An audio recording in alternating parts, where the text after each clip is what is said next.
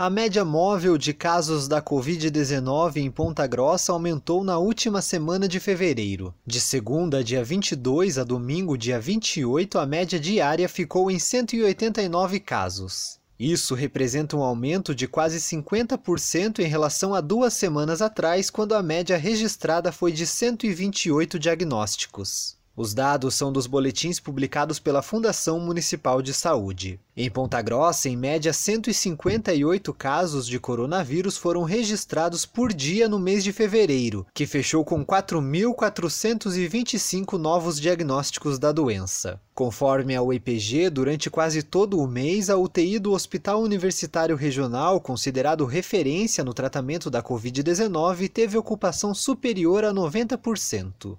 Taylan Jaros, repórter C B N.